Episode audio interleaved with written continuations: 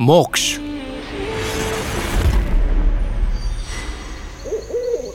डलहाउसी हिमाचल प्रदेश का एक छोटा सा टाउन रात के कुछ डेढ़ बजे, पसरे सन्नाटे में पूरा टाउन सो रहा है। दूसरी तरफ़, वहीं एक मेंशन में एक लेडी लॉन्ग वाइट फ्रॉक पहने रेडिश मून को निहार रही है। जैसे उसे कोई मकसद पूरा करना है। और ठीक उस लेडी के पीछे लगभग एक सात फीट का कुबड़ा खड़ा है जो बेहद भयावह जान पड़ता है। अब उस लेडी की आँखें रेड से वाइट होती हैं। ब्लड मून वक्त हो चला है उसे लाओ। जी मालकिन।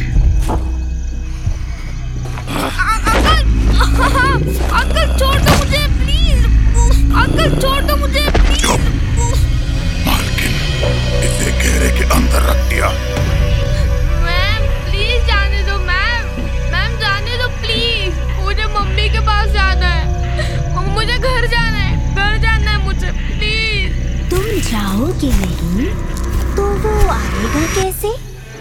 क्रीम रीम अक्रीम रीम अक्रीम रीम ऋति हिरे नर्क द्वारम अभिस्त्यति उसी रात की सुबह को इंस्पेक्टर हरदयाल सिंह उर्फ़ हाडी अपने वुडन बंगलों में ही आराम से सो रहा है। हाडी की आँख खुलती है। वो अपने बच्चे पिन्नू को देखता है। पिन्नू तू स्कूल नहीं गया? छुट्टी है ना इसलिए। तुम गीले क्यों हो? ठंड लग जाएगी बेटा तुम्हें। आपने ही तो ये किया है। ये कैसी स्मेल है? केरोसिन? रुको बेटा नहीं नहीं। अरे माचिस क्यों जला रहे हो? रुको पिन्नू मैं मना कर रहा हूँ ना। रुको बेटा नहीं। आप कैसे नहीं जागे पापा? ये आपकी ही गलती है। नहीं बेटा रुक रुक रुक। मैं तुम्हें मैं बचा लूँगा तुम्हें। मैं हाडी की आँखें खुलती हैं और वो खुद को अपने बेडरूम में ही अकेला पाता है। सपना ऐसा था जैसे हकीकत हो। वो अपने बेटे की फ़ोटो टेबल पर पड़े फ़ोटो फ्रेम में देखता है। फिर उसकी नज़र अपनी पास में रखी पिस्तौल पर जाती है। हाडी अपने बस में नहीं है। वो पिस्तौल निकालकर हाथ में ले लेता है। मैं कैसे नशे में था? मुझे पता ही नहीं चला। माफ़ कर दे बेटा। तुझे बचा सकता था मैं।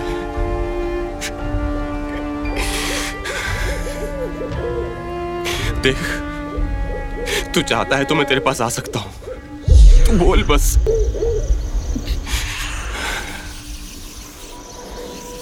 हाडी जैसे ही पिस्तौल अपने सर पर लगाता है, तभी उसका फ़ोन बजने लगता है।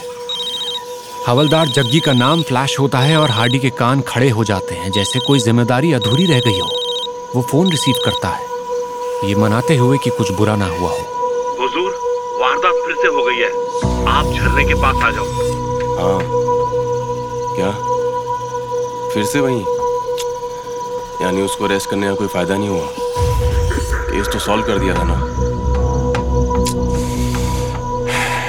तुम लोग सीन पे हो।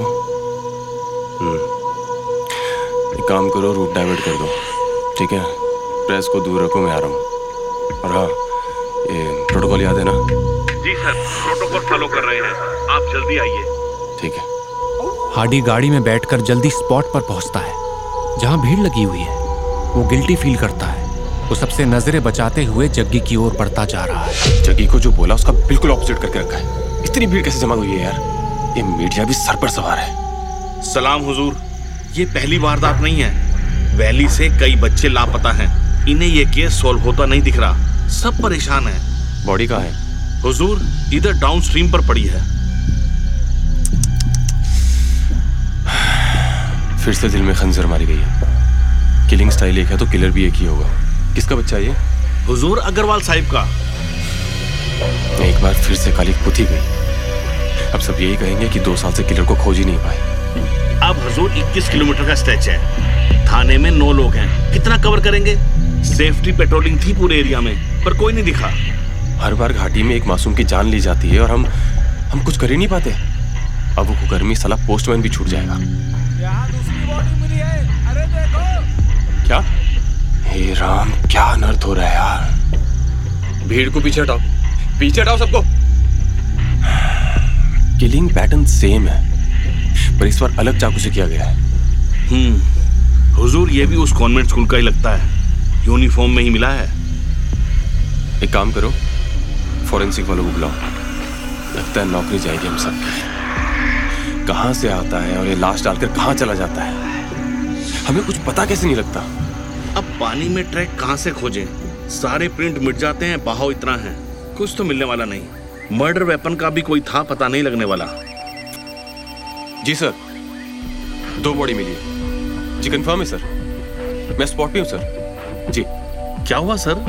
सर ने बुलाया है। ऑफ़िस जाएँगे? हाँ तुम एक काम करो तुम यहीं रुको मैं आता हूँ ठीक है? और ये फोरेंसिक का हो जाए तो सीधा बॉडी जो है सरकारी अस्पताल पोस्टमार्टम के लिए भेज देना। जी साहब। क्या हो रहा है हार्डी? किडनैपिंग मर्डर कुछ भी नहीं रोक पा रहे तुम? अरे पहले एक लाश मिलती थी अब दो दो। ऊपर से जिसको पकड़ा था उसको सजा करवाया मैंने। अब उस बनवारी पोस्टमैन को तो रिहा करना ही पड़ेगा ना। कितना ढिंढोरा पीटा मीडिया ने कि पुलिस ने सॉल्व कर दिया। अब यही मीडिया हमारी बाल की खाल उधेड़ेगी। किडनैपिंग कोई रिपोर्ट नहीं करता है सर। डायरेक्ट लाश मिलती है हमें। फिर लोग बताते हैं कि बच्चा कल शाम से गायब था। हमने नाइट वाली सेफ्टी पेट्रोलिंग भी की है सर। पर बॉडी कब किधर डम करके वो किलर निकल जाता है पता ही नहीं चलता। वैली में डेढ़ हज़ार बच्चे हैं सर। डेढ़ हज़ार। कितनों के पीछे पड़ेंगे हम? और पुलिस वाले दस भी नहीं है। अब ये बहाना बताऊँ मैं सबको? अरे एमएलए साहब का कॉल आया था। हाई लेवल की इंक्वायरी की डिमांड है। तुम्हें केस के लिए अनफिट भी बोला है उन्होंने। सर दो साल से लगा ही हुआ हूँ ना। सब कुछ किलर से मैच था। ऊपर से प्रोटोकॉल्स भी हैं सबके। आपका किलर ये सब नहीं मानता। कैंटोनमेंट एरिया है हार्डी कितना छूट दें तुम्हें? ऊपर से कॉन्वेंट के बच्चों से पूछताछ शाम को छह बजे और आठ बजे के भीतर ही हो सकती थी। उनका स्कूल होता है। और बच्चों से बात करते वक्त तुम अपना आपा खो देते हो। सर सारे स्टैंडर्ड प्रोसीजर फॉलो किए हैं मैंने। लेकिन कानूनी दायरों में रह के ये केस को फॉलो करना मुश्किल है सर आई एम सॉरी आप सीबीआई सीआईडी इंक्वायरी सब लगा लीजिए। पर कुछ प्रिंट्स मर्डर वेपन्स कुछ नहीं मिला है तो वो कर भी क्या लेंगे? पानी में सब धुल जाता है। अब मुझे अगल बगल के तीन थानों से पुलिस मंगवानी थी। मिली सिर्फ़ एक। दो पुलिस जीप से 21 किलोमीटर का स्ट्रेच कवर कर रहे थे सर देखो हार्डी तुम्हारा पास्ट तुम्हारा पर्सनल कंसर्न है, पर वो वर्क एथिक्स में आएगा।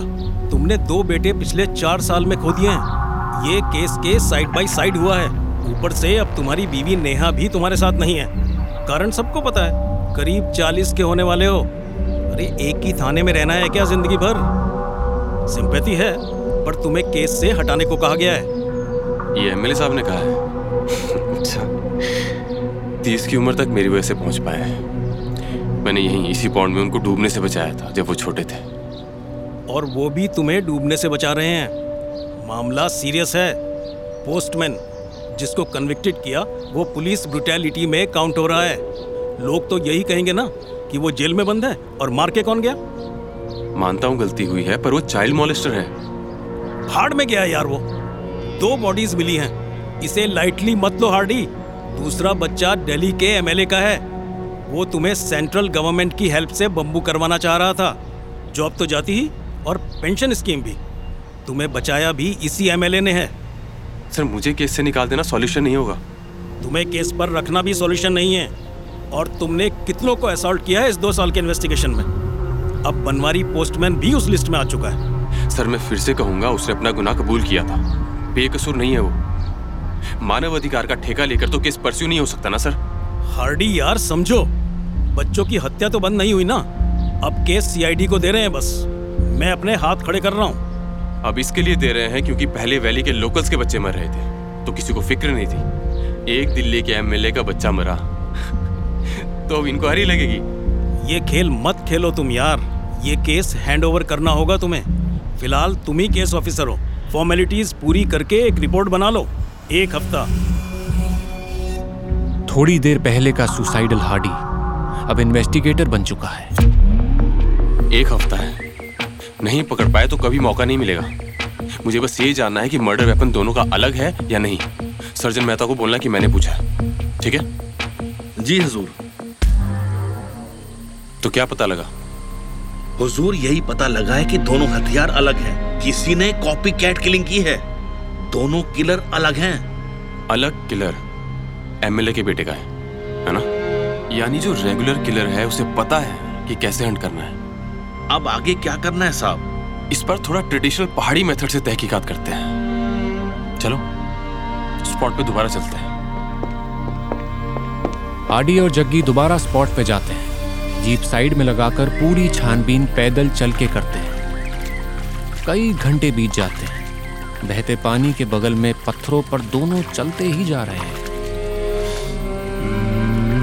हम्म ट्रैक मिल ही गया। मार्क्स देखा? कॉपी कैट किलर सब कुछ कॉपी नहीं कर सका रियल किलर से। अम्बेसडर गाड़ी लगती है। वो तो पता नहीं पर यहाँ के पत्थर में रगड़ भी खाई है। गाड़ी लेफ़्ट साइड से डेंटेड भी होगी। नोट लिखते जाओ। जी हजूर। तुमने कुछ सुना? वहाँ झाड़ियों में से कुछ हलचल हो रही है। चक्की उतर मत देखो। किलर ही होगा। नहीं। चली गोली सीधा हार्डी को लगती है और वो नीचे गिरकर तड़पने लगता है। फिर एक दो फायर और होते हैं। जग्गी वहीं ज़मीन पर दुबक कर लेट जाता है। क्या हार्डी बच पाएगा? आखिर ये गोली कौन चला सकता है? क्या कोई सुराग किलर से जोड़ा मिल पाएगा? आगे जानने के लिए सुनते रहिए। मोक्ष।